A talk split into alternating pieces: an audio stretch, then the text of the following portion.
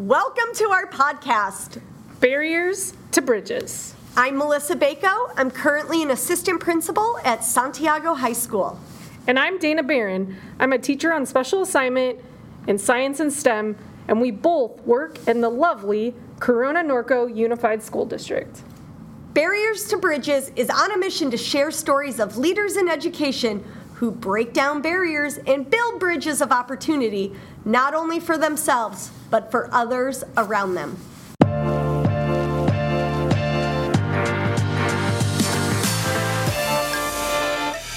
We have another exciting episode planned for y'all today in honor of kicking off Student Mental Health Week next week. Today we have on two high school counselors. One was a bonus surprise from Centennial High School. The first one is Josh Godinez, and he brought along one of his co counselors with him, Alexis Goddard. And you will hear how passionate they are about student mental health.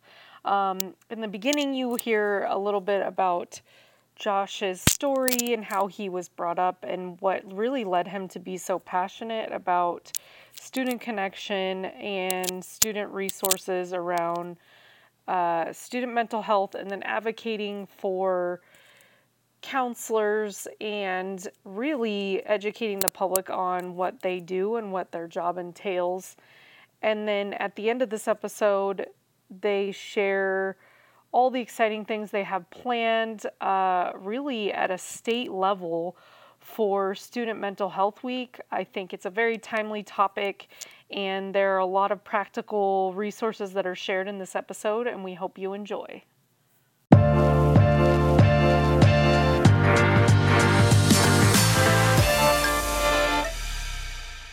Well, we are excited because we have Mr. Josh Godinez um, on our podcast today, and he is a counselor at Centennial High School, which is one of our comprehensive high schools in CNUSD. Not only that, Josh is big time. He is the president of the California Association of School Counselors. So he is bringing knowledge not only of CNUSD, but knowledge of state direction of school counseling. And we are super excited to have you join Thank us you. today. So before we go, we kind of like to introduce how we I know you. So um, we're going to go way back. I don't even know what year it was. Maybe 2007 is when um, Josh and I met. And we were both teachers at uh, Summit High School in Fontana Unified and we worked and had mutual friends and kind of became a, our little teacher clique doing things hung out not Your only circle. our circle yeah in our free time on the weekends you know it was our, our good time group um, to kind of our group that we use to uh, you know de-stress and get ready for Go hiking together. Yes, that's exactly what we did. We went hiking together every weekend. So that's how I met Josh. And I, it's funny because we always say it one day our whole circle is going to be back together somewhere in education because we're all trying to, we all have the same mission in education, and our why is very closely aligned to do what's best for kids. But I remember when I moved to be athletic director. Actually, it was even before when the new high school was getting built. Josh and I talked about, oh, wouldn't that be cool if you were an administrator and he just got his PPS mm-hmm. and he's like, and I'm a counselor over there and we open the school. We- You know, we were dreaming Put it into big. the universe. Yeah, When you're put- putting your dream team together. Yes. Yep. We were just like, would this be super cool if you started the athletic program? I started the counseling program. It's a new school. You know, we were dreaming big dreams, thinking neither one of us, I don't think any, neither one of us even thought that it was going to happen. And then it was, I think I got the job first. You did. And then it was a good like four or five You months. You were on my interview panel. That's right. Oh, I totally You forgot were on about my that. interview so panel. I was like four or five months at the district office because we didn't even have a school built yet. They were still doing um, construction. In uh, yeah, I for- totally forgot about that. So I can say I inter- I started your counseling career. You officially You can did. take credit. I'm totally. I'm totally taking credit for you now because I totally forgot I was on your your panel, which I would have been because I think there was only like four of us hired, There was so there at wouldn't that have been anybody else. But yeah, so what we put into the universe, chit chatting on the weekends and in passing period, actually came true. We both worked at Jurupa Hills as the athletic director and as a counselor. What we thought it was, and then here we are, both in the same district. So you know, Josh is a lifelong friend of mine, and I love that our paths are crossing again with student, uh, you know, social emotional and student mental health. And over the course of the last couple of years, we got to work together even closely again, even though we're at different sites. So I'm super. Felt great. It's super always funny in the district that people look and go, wait, wait, how do you two know each other? oh, we go way back. Way back. How much time do you have? Because people Sit don't down. know. I I've I only know you from Facebook Live. Yeah. because I was telling him that I, you know, I like to keep in touch with what teachers are. So I want to keep in touch with what they're saying, what the community's saying, what co- what high schools are doing, and so I just like popped into one of your your school Facebook lives, and that's kind of how I met you. It's on Facebook Live, but it was Live really stalking. good. I was like, oh, they're already professionals at this. This is the whole other hat that high school, well, schools in general, everyone became actors and actresses on Oh. YouTube Live and Facebook Live or whatever you were doing.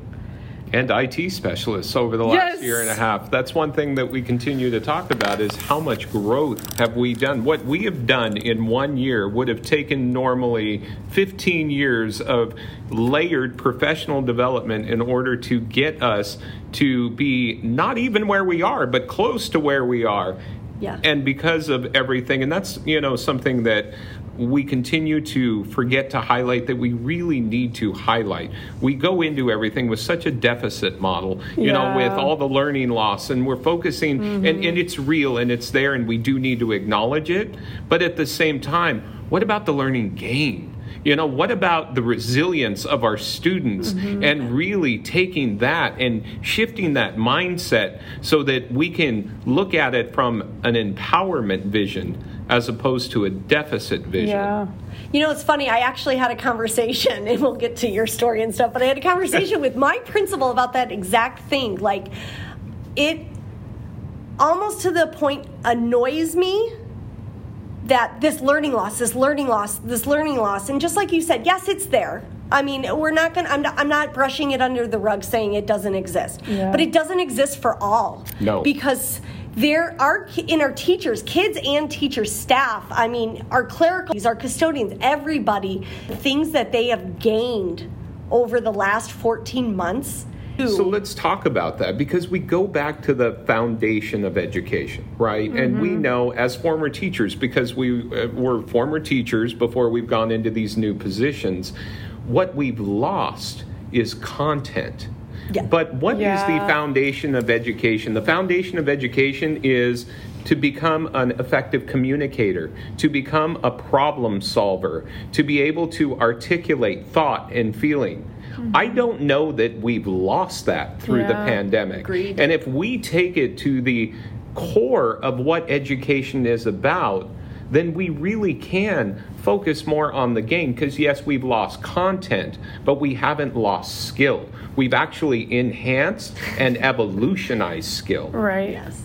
I would. It's too kind of what you said. It triggered me a little bit with Brene Brown's research and when she talks about feeling shame.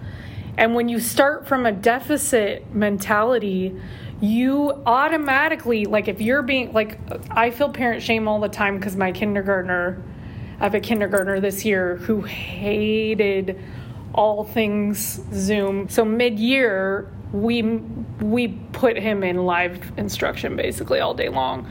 Totally flipped the switch. Love school again, but um, unintentionally, we we hear a lot like he should be on list so and so, and by this time of year, he should know this by this time of year, and it's it's been really challenging for me as a parent because I automatically go to that shame cycle where I'm like, oh, I should be doing more. I should be work. I don't know. So for me, that when you said that, starting from the deficit model instead of wow, they already know this, this, this, and this. Changes everything. Yeah, it totally changes everything.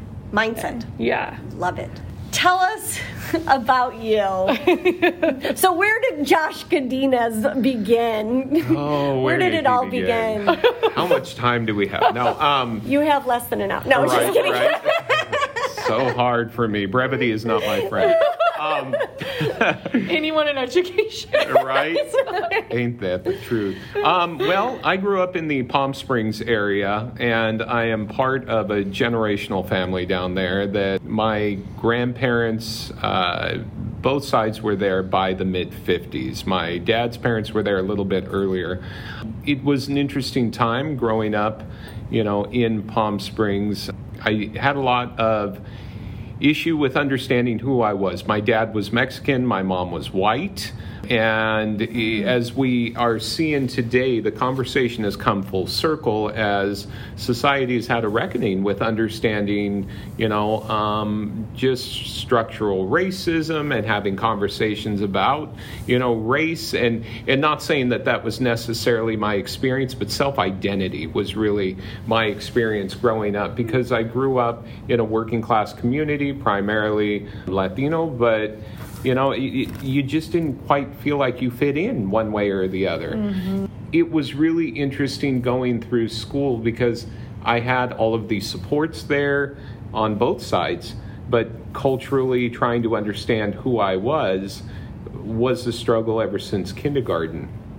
But growing up, one thing that I learned was that I needed to create my own identity. I needed to create my own path, and I'd figure it out along the way what that meant. And luckily, I had a lot of really solid educators who encouraged that and encouraged the idea of that we needed to dream bigger and reach higher than anything. Once you set the bar, set it even higher tomorrow. And um, one of the life lessons of one of my earliest uh, mentors, my elementary school principal, said to me is always remember that leadership is about opportunity. And the harder that you work now, the more opportunity will open later in life. And I, I held on to that from elementary school because I thought that's powerful. And with that, understanding that there will be obstacles and we'll all have obstacles, and our obstacles will all be different based on a variety of different factors. And going back to that self identity and realizing that was an obstacle within myself that I needed to work through to understand how I fit in really empowered me because it gave me the sense that I wanted to help other people always feel like they fit in. So I think that I was on a trajectory to be an educator very early on in life. Before you Yeah. even knew it. Before I even knew But it. it goes back, we always talk about, you think about it, educators, why are they educators? Because they had that probably one educator or two educators or three educators that were so impactful in their mm-hmm. life. Yeah. They kind of You had a, set. you had mentors. Yeah. that- And it's like, oh, I want to be that you. person. So it'll come as no surprise. I was uh, treasurer of the elementary school in fourth grade. then I, I have this thing about new schools. So then in fifth grade, a new school opens in the neighborhood that I live in, new elementary school, and my principal was moving to the new school. So how convenient that it happens to be in the neighborhood that I live in, that I'm district for this new school, and I get to go with my principal. So guess who the first president of the I was new just going to elementary say, school and Josh was? became the president. There not even I know, was. Not even knowing the story. I was going to say, Josh became president. So, yeah. What I thought was interesting is in fourth grade, once I became uh, the treasurer of the school, we ran the student store, but there was never an adult in there, and I, we always thought we were so grown. That would not happen nowadays. No, it would definitely not happen now, but I'm thinking, wow, here we are at what, 10, 11, running a whole business out of a student store? Money, And, I and it was. It was embezzlement, money. who cares? Right? Yeah. I mean, thank goodness State we were funds, nobody cares. But yeah, you know, I think back like how grown I thought I was and how grown I was not. But it really, I mean, it, it prepared you for understanding responsibility and leadership. And of course, fast forward, you get to high school. I was involved as I could be. You know, I was more of the arts person, not so much the sports person.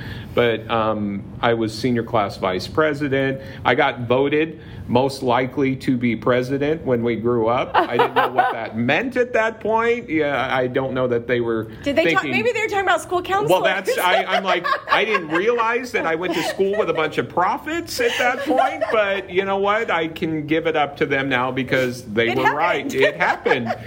And so, from high school, I went on uh, to UCR. Ended up realizing um, through UCR because I ended up working a whole bunch of different jobs. I worked at a newspaper as a marketing specialist. I helped co-host part-time a radio show with one of my friends um, when I was off work there because That I just love. explains your radio voice. I love media. It's funny. The you voice. have a radio voice. It's just You there. really so, do. Yeah, but that that's what it was. So I did a whole bunch of different things along the way. You went to college knowing you were going to be an educator, I or went you to were trying to figure it out still. thinking I was either going to be an educator, an entertainer, or I was going to work in some sort of marketing fashion. Hmm. Okay. So, what I understood through the journey, because then I was working while I was in school. So, this was my summers, was being the radio. Well, the radio host gig kind of continued throughout because they would send me to concerts, which was great because it ended up being a shtick. I can't hear half the time anyway. And so here I am sitting eighth row at the Mariah Carey concert. She's singing her heart out. I'm trying to do a live remote. I can't hear them. So they're asking questions. So tell us about uh, the dress that she's wearing right now. And my response would be, What? Yeah, no, it's a great time. There's a lot of people here. You know, so the questions never matched my answers because I couldn't hear them, so I just kept talking. And really, the listeners loved it. So that's how I got to stay on and go to all these fun concerts. Um, but it was envious. I would genuine. have loved that job. It was genuine, and that when was you just said it. that, I hear Mariah in my head. Do do do do do do. Oh, it was great. It was great. But then I got to work in Riverside in one of their uh, inner city community centers. It was called the Community Settlement House, and it actually was developed part of the Jane Addams movement with the settlement houses across the United States. So this settlement house had been there for nearly 100 years at that point. And really, it is a place that provides social services to families and residents. And we have one, I believe, in Corona as well. Settlement house. Yeah, a Yeah. settlement house Yep. here. So those are the two in our area. And they had an after school program. And I started as a volunteer and ended up within the four years being the coordinator. But really, that's where I honed in on life is not about making money, life is about purpose and making a difference. And so I realized that going into education, I could take all of those skills the marketing skills, the radio skills, the acting skills and turn it into a profession. And that was teaching because I had a dedicated audience every day. And as long as I delivered good material, Yeah. I could engage them. Yeah. even uh, like we were talking about the Facebook Live, like everything has morphed now where you connect with the public or you connect with your parents or you connect with your community in such different ways now. And so you're talking about the marketing. The, these are all skills now that schools need. Marketing, and then you need the, the radio voice, and then you need Communication. the Connection. communication connection you need to know you have purpose and you need to know your values so you're like literally like this is all connecting i'm like oh mind blown Well, and people absolutely loved him as a teacher. He was a fabulous teacher. And because of that, the conne- I going back to the connection piece. I mean, that's why your kids showed up every day. Yeah. Is connections. We had a great time. You know, it was I mean, he was smart. I don't want to. He's i'm very curious intelligent on what his you subject. taught I What- was government, econ, Yeah. U.S. history, Okay. world history, and peer counseling. He did everything. And, and anything else they wanted me. I had honors all the way to EL ones. And So because Yes. I I got everybody because my room was open to everybody. Everybody. You're Yeah. inclusive. Absolutely. Well, and I had so at the time at Summit, I was teaching special ed. Mm-hmm. So there would be kids where I'd be like, "Hey, Josh, can I? Do you have room third period? I want to send a kid because I think they can do." Before we even did a Mm-hmm. schedule change, we'd have a kid sit in the class for a week to see if we mm-hmm. could, if it would be more beneficial, because I knew the kid was getting nothing in my special ed class, if the kid would get something, he never turned a kid away. Never. And Never. I, and I it wouldn't. didn't matter. And he would try, and if it wasn't successful, it wasn't for lack of resources or time or effort. Um, and the kids loved him. Yeah, we had a great time. You know, one thing that I learned, and, and I spent 10 years as adjunct faculty at Claremont Graduate too, working with beginning teachers.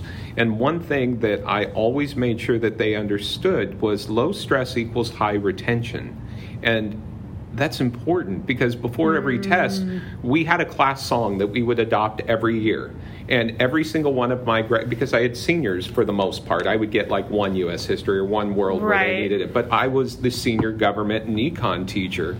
And oddly enough, I shared my students with Mrs. Burrill, Dr. Burrill, who is now my boss because she was the senior English teacher. Yep. So what we would do before every test is we would take that class adopted song. So one year it was Lean on Me, let's say. Mm-hmm. And I would tell them, okay, have a good time with it. Entertain me. And the more entertained I am, the more I'm just going to take down. So let's say the test was 25 questions. I'll take it out of 23.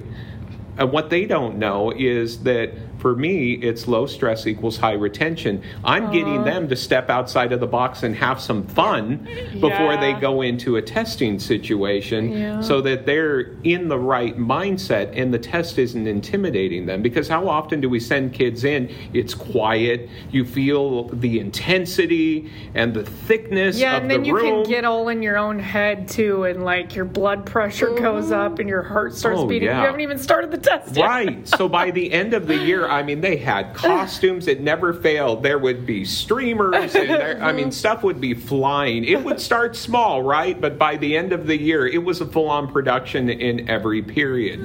And again, even now, I'll get my alumni, and we're talking, you know, 10, 15, 20 years later. Yeah. Lean on Me will come on the radio, and I'll get a random Facebook message. Oh my gosh, gee, uh, Lean on Me just came on. Uh-huh. It took me back. Wow, those were such fun memories. Yeah. You know, and so, yeah, yeah, I. The had power a of music too. Absolutely. As a, as a coping mechanism and a way to like lower Yeah, the, ang- stress, Uh-huh. the stress and the anxiety. Yeah. I had such a great time being a teacher. But the one thing that I realized along my journey was that being a peer counseling teacher provided me with another opportunity. And I, I felt that that was going to be the next step, not by choice, but by destiny.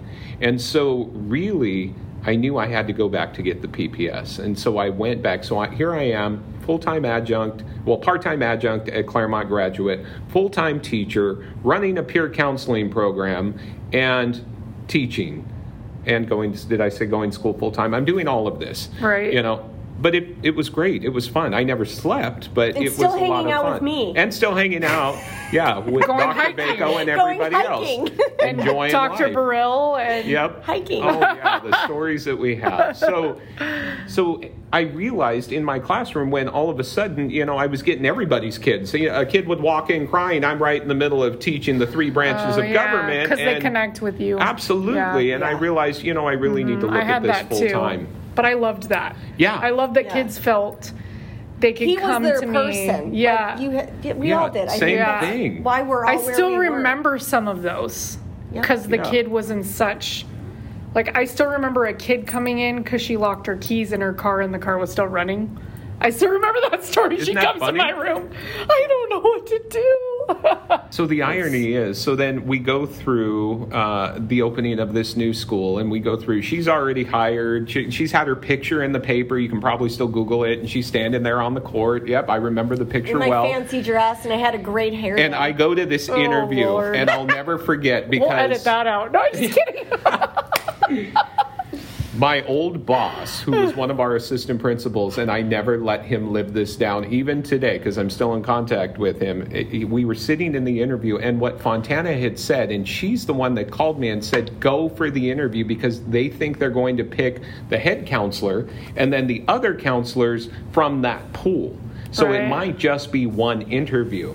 And I said, okay. And I'm thinking, this is a really odd way of doing things. I've never even been a counselor, and I'm going to show up to, okay. Yeah. So I did. So the funny thing was, I'm sitting in this head counselor interview, right? And they think I've lost my marbles. She knows me, but the other people on the panel have never worked with me Yeah. before. Josh, I have never been a counselor, but I want to be But your I want head. to be right, at a brand new school and open it and know exactly what I'm doing. So I, I explained to him, I said, I have experience in education and I'm a hard worker. And I promise you, if I get the opportunity to open this school, I will make you proud and I will be the best counselor that you've ever seen.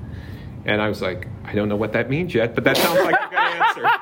It sounds will- like a great I will answer. do that. Yeah. And so now, I mean, it, what was funny is the head counselor, so I get the job. The head counselor leaves a year and a half into it.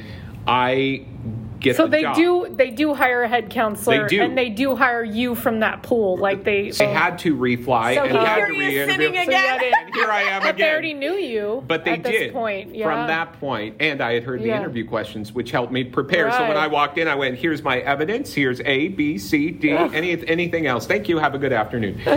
So to the same panel. To the exact same the panel. exact same panel. so odd, but I It's so funny. get- It's all coming back to me. Yeah, like yeah. the whole process. So I, I get the call that I get the job, and within a week I accept, and I also get named by Summit the most inspirational teacher of the year. So talk about the irony in that by the school. I'm like, thank you all, it's been great. Oh, and I opened that school too. I'm leaving. Bye bye. Yeah. And um, so it was so funny. But good leaders have to spread their wings. yeah. Yeah. Yeah. Yeah. And, good and leaders need to spread what their was interesting for And me, it was part of our plan that we already planned which six was months so prior. odd. Yeah. We, we had Vaco this. had those puppets. We already, I, it wasn't mine. It was both of our You're right, puppets. right. We totally had this plan when the school was going to open. We had a plan. This is what we're going to do. Yeah, so I get there and I, I'm excited because I get to, one, learn what it means to be a counselor, have ninth and 10th graders, which means I can't mess it up that bad because I have time to fix it, and then help to build culture. And to me, it's all about that connectedness. It totally and is. so then they're building things. And the one thing that I thought was exciting so in high school, I went to a school that was a couple of years old. They didn't have an alma mater. And I was in the choir, and I thought, well, let me try and write one. Why Mm-hmm. not? Because again, you know, you're only limited to what limits you place on yourself. And you can overcome sure. obstacles as long as you continue to work to overcome them Yes. But they didn't like my alma mater in high school. And i was like okay fine whatever. So then i get to summit we got to summit and i'm on the team of three that writes the alma mater for summit high mm-hmm. school which is great. It's a great alma mater. Of course it is. You yes, wrote it. right? I love the words. And then i get to jurupa hills and i'm like oh my gosh they need a great alma mater so i write an alma mater He says, I know a guy. Yep, and yep. points at himself. and I, I I get it adopted. So actually, two of the alma maters in Fontana Unified are alma maters. One that I was on a team for. The second one, I put people on the team. It, it gets adopted. But and, long story short, I love that. So, anyways, so I end up being the head counselor a year and a half later, and then we go through the recession. And has this idea that they're going to cut every single counselor K 12 because at that point we were still i- in in no fault to there there were school counselors and then there were guidance counselors. And guidance counselors of the old hmm. helped guide students but didn't understand the importance of data didn't understand the importance of looking at your data to build programs to service students Yeah. they understood we're going to help you get to college we're going to help you get Right. to work and we're going to focus on that well there are a lot of misnomers about what counselors do out there There because of totally that. is. Yeah. And with that said, had this idea that we could cut our counselors because really the high school counselors just do schedule changes and the other ones just deal with kids that cry. That was the, the idea. We'll save $6 million because we're going into a great recession. We're going to hire people out of high school to do their job. Well, what they realized within a quarter is how much school counselors really did. Yeah. And so they ended up hiring school counselors back. We had to go re-interview for our jobs. Essentially, so- they hired, and not a knock, essentially, they hired brand new clerks. right that with- didn't know didn't have, any knowledge of transcripts of course sequencing um, you know needs for application for getting into universities basically they hired them and said put them in classes Right. but didn't give them any of the background. they the trained background them how to use the system, system but they had but no they had no background content knowledge. yes And so I would be in the middle of, now I'm back in the classroom teaching my world history class, Mm-hmm. um, getting the phone call like, hey, I've got this kid, can you help me? And of course, I'm going to help them. Those poor people, they weren't set up for success. No. Right. You know, and so I, I was, I was helping them along the way. So then we get put back in under different job titles because but that was like what one semester right they did that you guys got brought back at the semester We got brought back at the quarter. Quarter, At the okay. quarter. What people don't realize, just like administrators, right, that counselors have a specialty area, and that Right. is how to deal with academics, how to deal uh-huh. with life after high school, and how to deal with mental health and social emotional mm-hmm. learning. The liability that we have in making sure, you know, that students' mental, where you had to make a decision do I protect my profession or do I take care of kids? Let me take care of kids and then figure out how to advocate for my profession. And that's the route that I took. So I ended up back at the quarter because then they realized, oh, there was much more than just crying kids, quote unquote, as an academic um, pathway advisor. So I got to deal with academics and college and career, but if you had a, a troubled moment, even though I was qualified, I had to send you down the way to the other counselor because they, they can deal with your social emotional, not me. So weird. But one of the things we focus on now is supporting professional development. That's like that's my main hat that I wear. And kind of what we were talking about earlier, for me, is collaboration. Because if your district office, your admin at your site, your teachers are all collaborating with you as the counselor, they know the value of your job. And then they want they know they can't do they can't live without you. And so that's where that's the piece that i feel like for me uh, they just didn't know what you did. Because otherwise why would they why would they ever think that they couldn't live without you right, Right.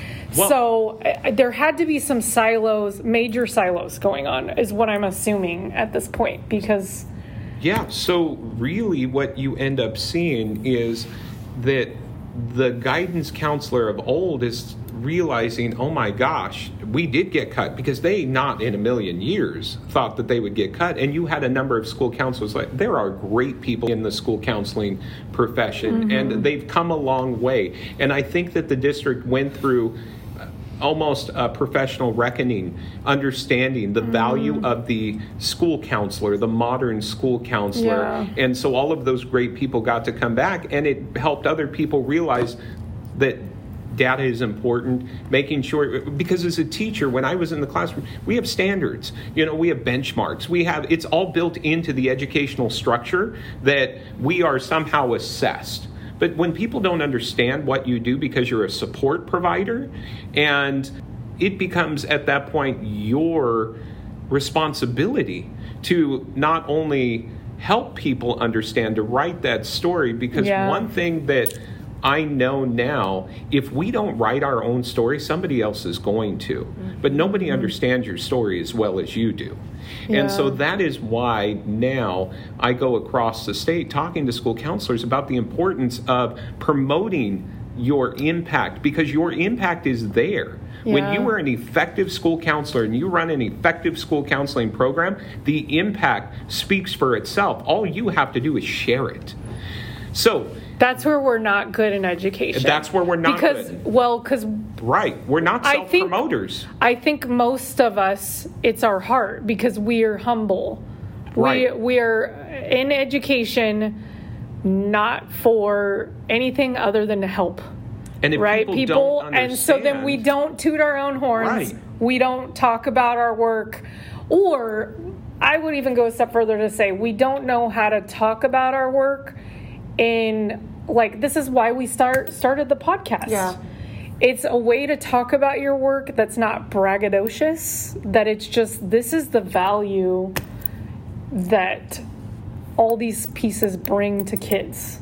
I Absolutely. don't like, and, we're not. that is we just we have a hard time with that in education. that people right people need to understand have the permission to brag because you're not Yeah. brag, your work impacts students positively so Mm-hmm. you're not bragging about look how wonderful i am you're bragging about look at how much better our students educational experience is Yeah. Mm-hmm. because we exist so when you realize that is your focus then it makes it more comfortable to go out and say it's not about me Yeah. it's yes a little bit about what i've done but really the impact on our students is the focus and always should be the focus and so coming back in once we got back in that's where the advocacy set in with me was if i don't work to help people understand the profession.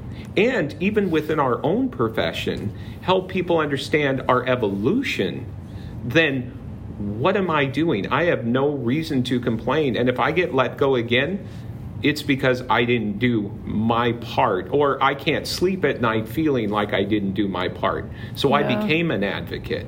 And became an advocate to get the counselors back to get more days because they, they weren't even going to give us more days to get a school year ready because in their eyes well how are you any different than the teacher you can show Mm-hmm. up the day before and school's going to start okay well what classes are they going to be in Yeah. when you run that master schedule who's going to make sure that it's balanced and right, Right. you know because our teaching colleagues depend on us to make Mm-hmm. sure the classes are as um, ready to go on that first day as possible and that they're placed correctly. Absolutely. Our Yeah. teachers are our valued partners. So if we Yeah. walk in and go, well, we're just getting here too, Yeah. we're not taking care of our colleagues and Yeah. friends. Yeah. And so that's how I, I ended up on this road to becoming the California Association of School Counseling president because then people knowing the advocacy said, hey, can Yeah. you join the state board? Long story short, the answer was yes, and slowly here I am today. Yeah. I didn't know that I was going to join it in the middle of a pandemic, social uprising, and government The hardest turmoil. time to be in but education. you know, hey, here I am. Yes. And and that's that catches you up to today. So, leading into that, you've brought a friend with I you have. today. And really important piece kicking off May 10th. And I know this will be the second year I believe you guys are doing Correct. it. Is that Student Mental Health Week. So, if you want to introduce your phone a friend. Absolutely. so let me let me give just a little bit of context. Last year, as we went into the pandemic, I- we've known that May is Mental Health Awareness Month. But one thing that we as school counselors across the nation started taught not the well, the nation too, but really here in California was we really in the mental health awareness month never really talk about students well going off with covid we started to see a rise in stress anxiety Yes. depression, a drop in CPS reports, and we thought, wow, we need to focus on our students. And so that gave birth to the first California Student Mental Health Week. And this year, uh, thanks to Assemblymember O'Donnell, California has invested in this, and hopefully this becomes perpetual so that we have an entire week to continue to talk about mental health. And then that spurs the movement to be more than just a week. Absolutely. To be a conversation that people have all the Student time. Student mental health is every day. Well, Every but you day. know what Not I'm saying? May Every 10th through People the don't understand that it takes a focused effort like a week and then it like Earth Day. right. You know, and then people start talking about it all the Yeah. time and then it And it it's creates so layered. It's not Yeah. just about students. It's what can we do for students? How do we help prepare and arm our parents with tools so that they can talk to their children? Mm-hmm. How do we help our colleagues in education, whether they be teachers or administrators, help to focus in on making sure that all students are happy, safe, and healthy? And I can go on forever, but let me introduce the amazing Alexis Goddard, who is not only another California Association of School Counselor Board of Director, she is also the co chair of the Outreach and Engagement Committee that puts together a lot of these tools and resources behind the scenes for California and has the distinct honor of being a Husky right along with me, and I am lucky to call her my co-counselor at Centennial High School. So, ladies and gentlemen, Alexis Goddard. Well, thank you. That sounds feel like such we a need a- I know. I know. I know. With his radio voice and that fancy, I feel like I'm like should bow or curtsy. So I have to tell you, Alexis, I was really excited when Josh showed up just now to record, and you were here because. So I'm gonna give a little of how I know Alexis Sure. through Josh. Our paths have crossed just through different SEL stuff with the district, and I love the, everything you both are doing. But thank you for coming and Yeah, well, and you were there. and Student Mental Health Week, I'm really excited because it's really embracing our role as school counselors too with supporting student mental health.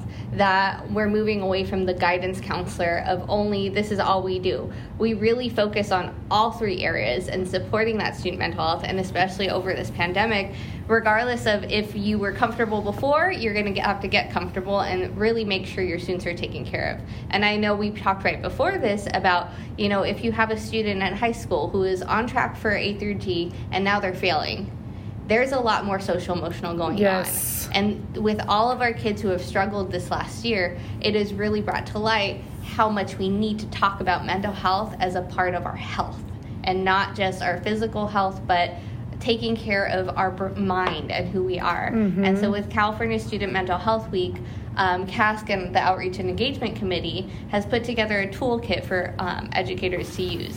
So it includes um, a, a lot of lessons and curriculum. It also includes social media campaigns that you can push out because we all know our students love social media. yes, Um, and it also includes staff and parent presentations that you can use at your sites. So tho- these are ready to go curriculums and lessons. Um, and on top of that, we're providing professional development. So the professional development goes from um, it's covered not all wounds are visible, so race-based trauma and equity-centered trauma-informed practices. Yes. Um, then disrupting the effects of trauma. School-based mental health supports K-12 students. That's on Tuesday. Wednesday is by far one I am looking most forward to. It is a student panel, and so Those are my favorite. Yes. yes. So Agreed. I uh, eh, so when we we we haven't had equity conference for a while in Uh-huh. this district, but was it two years ago? We had a student panel from Orange Grove, and that still to this so day was my. It favorite is. part of that conference when we heard from kids. And then when they would say they would give their real feedback on what worked for them and what didn't.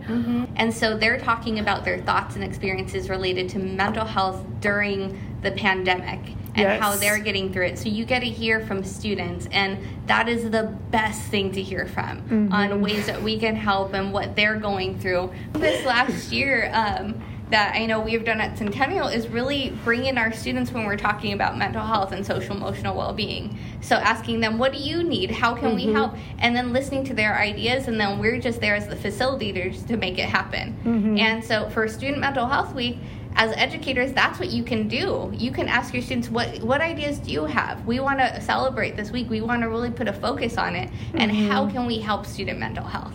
And so the resources are there, but you can evolve it in any way you want.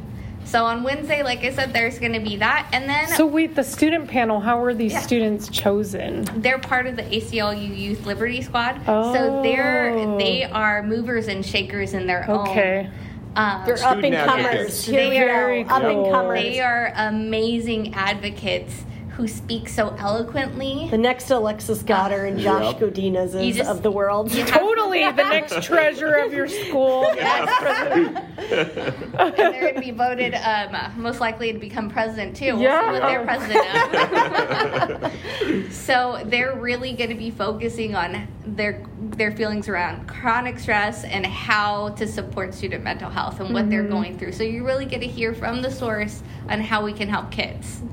So I'm really looking forward to that. And if that, you know, pulls at your heartstrings, which I know it will for mine, you can join us for a Wellness Wednesday after, which the Outreach Engagement Committee is putting on uh, three different breakout sessions on mindfulness, uh, yoga, and glitter jars. So you're going to be able to come as an educator and take care of your own mental health because we know how important that is. We are ending the week with Thursday having a workshop specifically for parents and um, caregivers on understanding and responding to your child's mental health need in time of COVID. And so we have educators from all three levels elementary, middle, and high school. Mm-hmm. Um, and I just want to say our own- very own Sarah Hainsworth from Corona Norco is on that panel. Our school counselors who have really put value into supporting student mental health and really understand. For our the middle school, we have our California School Counselor of the Year on the panel, Alma Lopez, who works in the Central Valley, and then our high school uh, panelist is Dr. Lauren Dittmar. So he works in Simi Valley at a high. So a fantastic panel to really help parents support their students because we know in this time it is different than we've ever experienced. And then we end the week with Trust in the Antidote, creating welcoming school atmosphere that allows for healing and learning to happen naturally. So we're really trying to support our educators with professional development, our parents with um, their own professional development, and then really listening to our students through the week with all of our professional development opportunities and workshops. But then we have all the resources for you guys to go Yes. out and celebrate Student Mental Health Week and really shine a light on a very, very needed area for our students. What I love about this, it is so comprehensive. Yeah, I was like, whoa, that's a No, lot. and it, but, do but what I like, it's like student mental health, but you're tapping every stakeholder group. I mean, you got the parents, the educators, the counselors, the students. Everybody can get something out of it that ultimate all points back to the students. Yeah, we're all in this to help students. Yes. And for California Student Mental Health Week, it's we have Spirit Weeks on there, then we have ways you can celebrate, but we really want to educate. Yes. And help educate everybody that this is so important. Thank you. I know how much work it is. So like the amount of resources, nobody can say that they didn't have the resources or a place to go to because the website it's amazing. And we'll make sure we link it to such a one because mental health can be a barrier yes yeah, to overcome. so yeah, and, yeah. and on the website it's covid19k12counseling.org and there is under mental health, the Student Mental Health Week. But on this website, we have resources for reopening schools for every grade level, elementary. you guys have done high. so much work like Yeah. like because Well- i started at the mental health one then i started uh, you know you start exploring oh what's this tab oh what's this So tab the nice part too It is, is we crazy. keep it up to date. This is a true collaboration by school counselors statewide. So we are just representative Well, of an entire team. Well, and it's not just statewide; can- it's all the way to Wisconsin. We well, feel- and we have partners in Wisconsin, and the beauty is because we can track it behind the scenes, we Mm-hmm. can tell you that this is being used across every continent in the world, and we see dots everywhere. So to think that Worldwide. stuff Oh, wait. worldwide. You're prestige worldwide. prestige worldwide. But but to think, you know, that a lesson that I, I generated for Centennial High School that we're delivering in a classroom for Tier One That's core being curriculum is also in being Asia. delivered in, right or So some of this is layering for me because I was lucky enough to have a lot of leadership training, typically mostly in high school. To me, layered with leadership is managing your mental health. And we've never really pointed that out. And in Leader in Me, the number one kind of pillar that you learn is lead yourself. Mental health on how also you're a more effective leader because you have to have manage to. your stress and you it have to manage your with you. Yeah. Without- Well, and- if you don't take care of yourself, how are you any good to anybody Mm-hmm. else? And it's it's honestly it, it's a skill our students need. When we think about mental health, we shouldn't be thinking that as like oh something we're adding on. Mental health and taking care of your mental health is a college and career skill. When kids go out into the world of work, they are going to have to understand how to take care of themselves. yeah and we need to instill that early on all the way in, at, when they're younger and making sure we're repeating it and showing them different ways to support it and that's why it, we have approached it from k-12 because Yeah.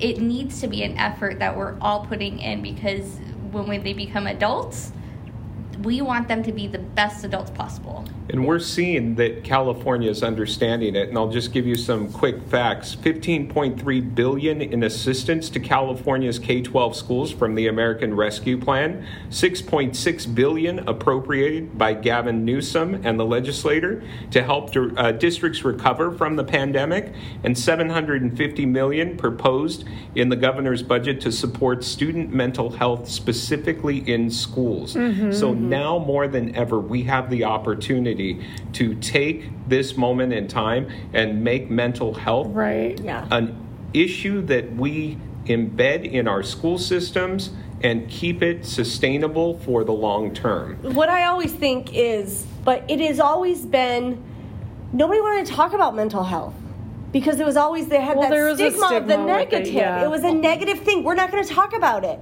but it can't. It's a gr- growth mindset thing. Mm-hmm. You, we have to change the mindset on it. Even people who you think have the most positive mental health there, everybody has those demons, everybody has those struggles. And just because they don't show it on their face, everybody is fighting something every day. Absolutely. Well, and it, you know, when you're talking about breaking the stigma, that's actually the topic of one of our middle school lessons is breaking the stigma. there you go. and so even in like we have all the way down to kinder and first is what is mental health, second, yeah. second and third, defining it, mm-hmm. and then fourth and fifth is mental health and managing emotions. Yes. Because your mental health is part of your emotional Absolutely. And when you're younger, yeah. learning how to manage that is so important. And so then in middle school, we have breaking the stigma and personal plan for self care, showing students all the different ways that they can take care of themselves. And then high school, understanding and managing our emotion, emotions and stress management. So I think it's yeah. really tons of resources available to really make it your own. So get this I am honored to be on the California Mental Health Coalition as a committee member. And this is a partnership through the Department of Ed, led by Dr. Daniel Lee, who's one of our uh, California deputy superintendents between the school based mental health professionals, so you're talking your school psychs, your mm-hmm. school social workers, yeah. your school counselors, and your school nurses, and our community based partners. Mm-hmm. And we are finally getting an office in the Department of Ed called the Office of Integrated Care and Student Support Services. This is a first for the, California. Oh, the California Department of Ed. The California Department okay. of Ed. So to be in on the ground floor to help the development of the department and the website so that we make sure that mental health doesn't go away yeah. is something that we are taking not only as a responsibility but as a true investment in our yes. students for generations to come. So we hope that as you see the website develop, people go to it because it will help define now, going back to what I experienced, what brought me into advocacy 10 years ago, yeah. what a school counselor does mm-hmm. and the impact a school counselor can have and a school counseling program can have if it is run effectively through what we call the ASCA National model, which is a whole nother podcast.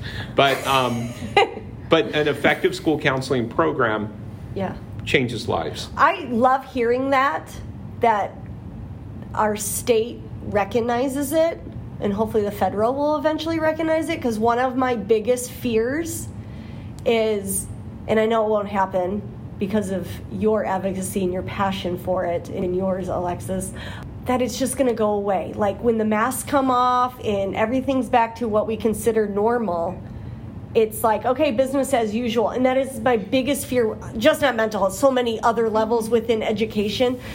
But the fact that there's mine too. now going to be a department and people like you guys are involved and that's in the, the development like yeah. Because i can speak firsthand about testifying. I testify in Sacramento on this when I see things coming out, and not that grants don't have a place. Great. But grants are one-time funding. Yes. And so yeah, they can be a good jump start, but they don't sustain. well, and yeah. where is the accountability or the program vision? And and again, th- there are grants that are coming out with this, but we continue to push that message. Thank you, and this will help. But is this the most effective use of money for sustainability? Yeah. Mm-hmm. So I can tell you because I've said it myself in numerous commission meetings on the hill up there. right? Yeah. And what I think I've heard it said multiple times. I just heard it said at the bos- baseball field the other day that our kids are not resilient anymore. Our kids are not resilient, and I hear it a lot. And what I was really reflecting on it and thinking about all the things I think we uh, the fruits of our labor now are we are producing kids that are more empathetic. And so now what we're seeing is they're so good at being empathetic. This is just like totally Dana's hypothesis that sometimes they don't know how to deal with the empathy, like they own the pain. Yeah.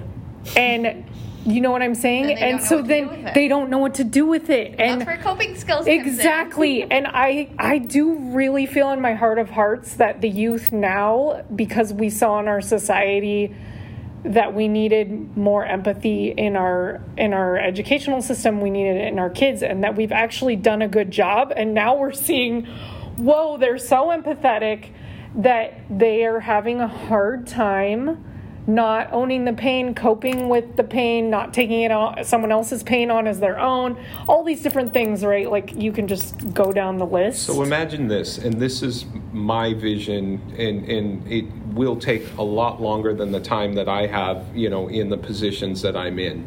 But imagine a school one day where social emotional learning is part of your warm ups in your mm-hmm. classrooms.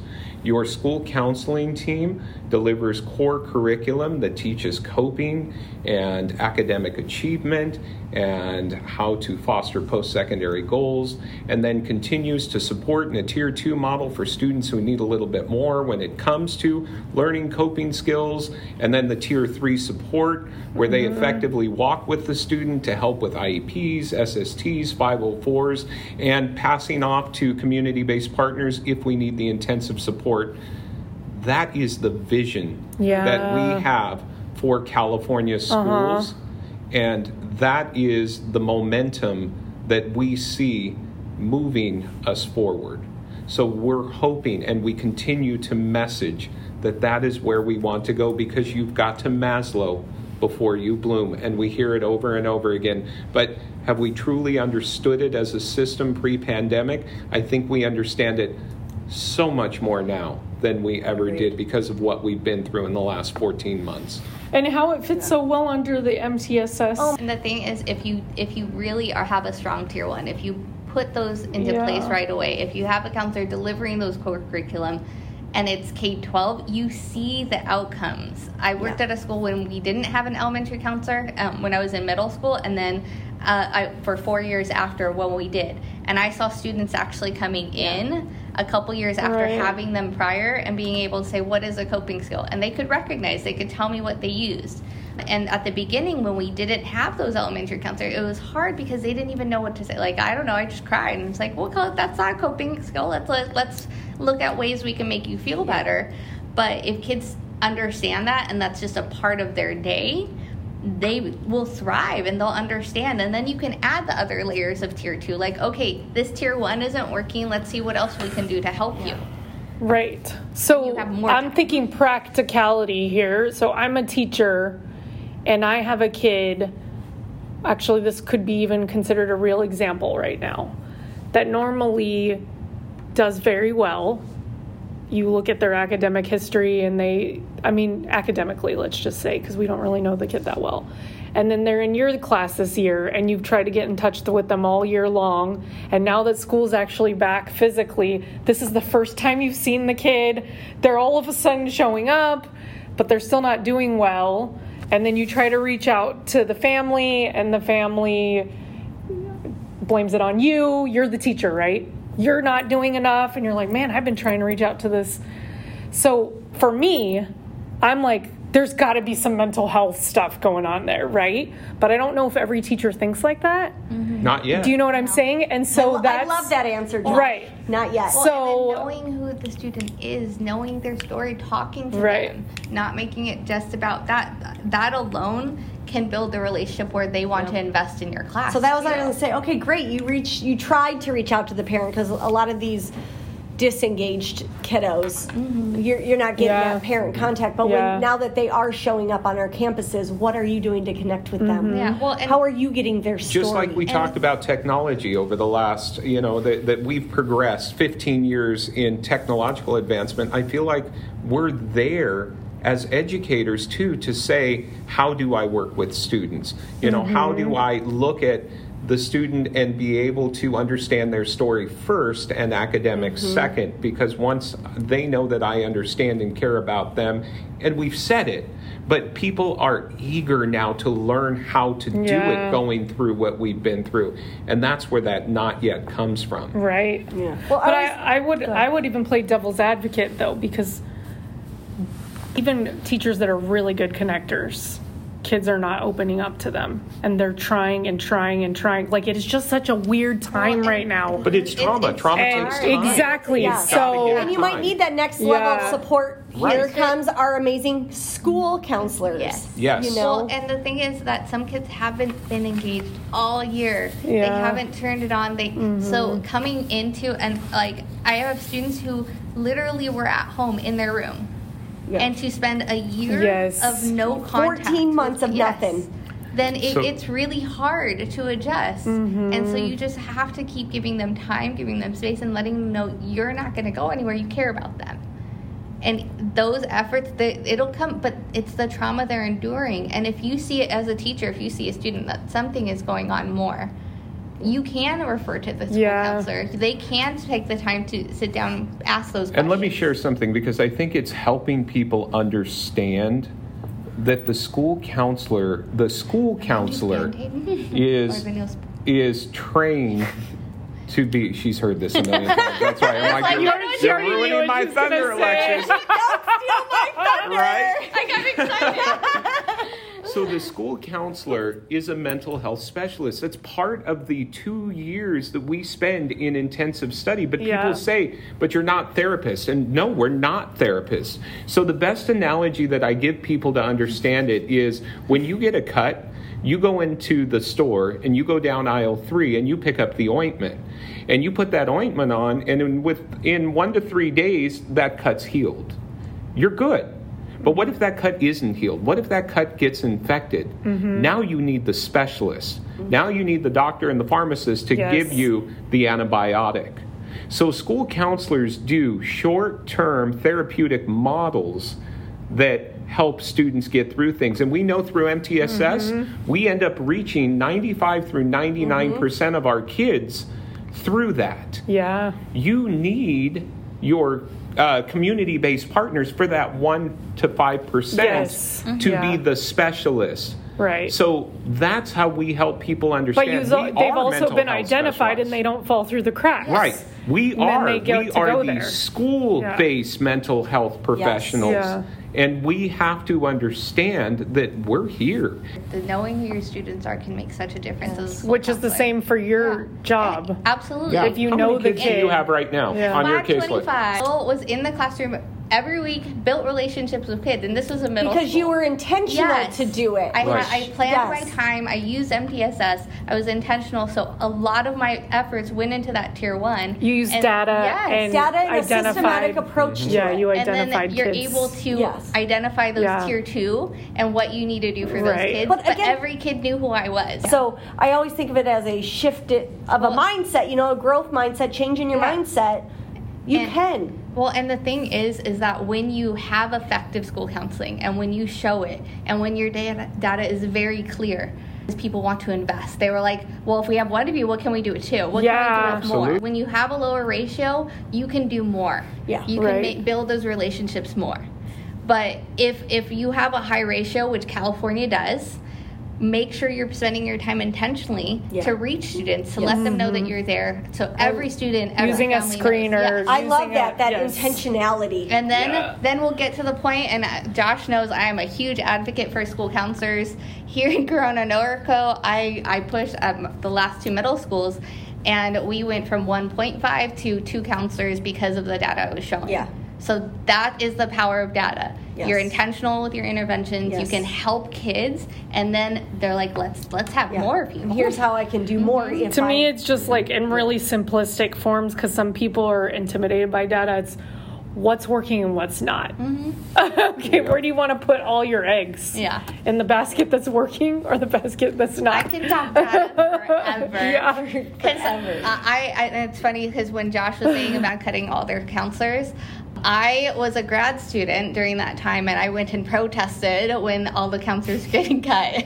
so, but I graduated We were all in the same Yeah. space At at the same some- time. I and- probably was there. Yeah, I- and I was there. Yeah, and That's um, funny. We didn't know each other. I graduated during that time, so I have always lived and breathed like I will show my value because I never Yeah. want to get cut. yeah Well, Yeah, I appreciate. Alexis. Thank you for coming and joining. Yeah. Um, I appreciate. I, we Thank didn't you for letting me we crash didn't- the party. We didn't get one. We got two to talk. You know, an extremely important piece. with- very important topic with student mental and very health. timely Yes. very timely just like our last guest Yes. dr tompkins very Yes. timely conversation this one Yeah. as, as well One thing I do want to touch, we always promote a charity. Josh, your charity of choice is the Su- Susan G. Komen um, Breast Cancer Foundation. Why did you pick that charity? So, throughout my teaching career and working with peer counselors, I always believed in three pillars it was one on one support, school wide support, and civic engagement. And I wanted to make sure that every one of my peer counselors walked out with that. In our time together, we really invested in Relay for Life and supporting that event, raising money, walking, and then volunteering at the event to make sure that mm-hmm. they had help A couple of years ago, my mom was diagnosed with breast cancer and didn't win the battle. So it was a full circle moment, and it's something that I never want any other family to ever have to endure. No. Yeah, I never know met your mom. We know more about it now than we ever have, and a lot of it is from Yeah. those donated funds. Absolutely. Like the, identifying the BRCA gene and and how people can be screened Yeah. for it now. And now, also, if it runs in your family, you can qualify for services. Yeah. And I mean, that's re- this. That's all within the last ten years. And that's why we cannot and give it's, up. mhm, Yes. And it's all been. I'm pretty sure I was just kind of researching it on my own. That it wa- a lot of it was due to donated funds. Yeah. Yeah. So we'll we'll put a link. We like to close out with a few rapid fire questions for you. For fun. For fun. Does she get some too? Uh, we can throw yeah, some come in. on now. Yeah. All right, so I'll do rapid fire and you both can answer. So Okay. it's the first thing that comes to your mind. All right, Yeah, so go. don't stew about so it. Just don't don't think about it. Just it's got to be the first thing that comes to your mind. How many hours of sleep do you need at night? Five. Or Holy cow! if I really have to push it, I worked at. St- If I really have to push it, I'll go You five. Bako. Bako's a solid Dude, eight. I'm like an eight niner, man. no, I don't. Uh, Holy, how do you function as a human being? that, that's only like if I really have to punch it, push it. Like okay, I can do it. Um, yeah. Five is, but five to six is my ideal. wow. But if I, same I here. yeah, no, that's you guys, We I have too like- much to do to be sleeping. So do what I, are you doing, Dr. to- Bako? Oh, you don't I- want to see. I feel like all the Huskies are like that. You know- Barril's like that too. Oh, She yeah. barely always sleeps. needs 30, 30 minutes of sleep. You know- I, I lived I with think that she does woman. one eye at a time. Yes. You know? I, I've, lived, Yeah. I've lived with that woman, Yep. and no, I, think she's 30 Well, minutes. I also have two children, so that's part of why Yeah. I say four. Yeah. Favorite pizza topping? Pepperoni. Sausage. What song, no matter where it's played, you just gotta like rock out? That's a. Or we'll get you dancing. Whoa, he was quick.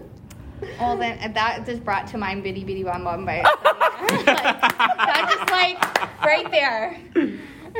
or or or I will say Mariah Carey. Anything by Mariah Anything, Carey. Mariah. Yeah, that's She's one you guys just gotta go kinda, for. yeah. Yeah. She Yeah. is. she is. Favorite dessert? Oh. Because you can't pick pie. one. Yeah, I was like, I know. I have too many. I'm like. Banana cream pie? That's a good. That's a good mm-hmm. call. creme brulee. Creme brulee. Oh, two good calls. Favorite holiday? Christmas. Yeah. Yeah, I was like, You do? Christmas. I love Oh, it's my Christmas. favorite do I. too. I go all out. The whole house is decorated. It's like changes, and my husband's like, "What are you doing?" Followed closely by Halloween, though. I do love me some Halloween. All right. Sitcom. If you could be on a sitcom. Modern Family. Oh, that's Uh, a great one. I would say Parks and Rec. I love me some Leslie Nope. Nice. Last one. Cat or dog? Dog. Dog. Dog. I'm dog. What I haven't What are you? dog. Are you dog? But I grew up with a cat sleeping on my head. Yeah, maybe that's your why head. you're not a cat person. Yeah. I really could go either way. And for our my next episode, not a cat Dana person. talks about the cat on her head. cat Tune in. drama. okay, so Josh, or we'll start with Alexis actually. Alexis, for up and coming educational leaders, whatever, whether it's a counselor leader, a teacher, teacher, leader, administrator, any type clerk, of leader, anybody. what one advice would you give security them? guard. Don't give up.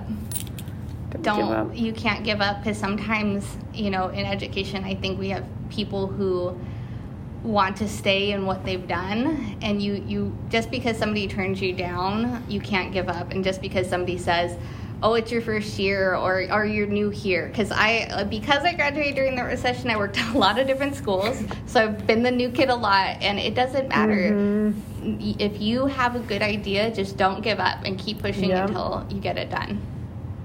Josh, your leadership advice? I would say make sure people know your story because you matter and your experience matters. Mm-hmm. And always advocate for things that you're passionate about in life. Look at that. Oh, look at Drop the that. mic. I know, right? Yeah. Oh, yay. All right. Well, thank you for being here.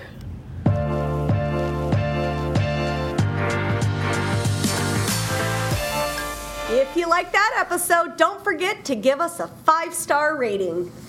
We will do a happy dance every time that happens. Find new episodes every two weeks on Apple Podcasts, Google Podcasts, Spotify, or wherever you get your podcasts. We want to interact with our listeners. Engage with us on our website, barriers to bridges pod.simplecast.com, where you can also find our social media platforms Twitter, Instagram, and Facebook, or email us at barriers to bridges pod at gmail.com. Have a fabulous day overcoming barriers and building those bridges. This episode was co produced by Melissa Bako and Dana Barron. My mom, Dana Barron, did all of the editing. Thank you for listening.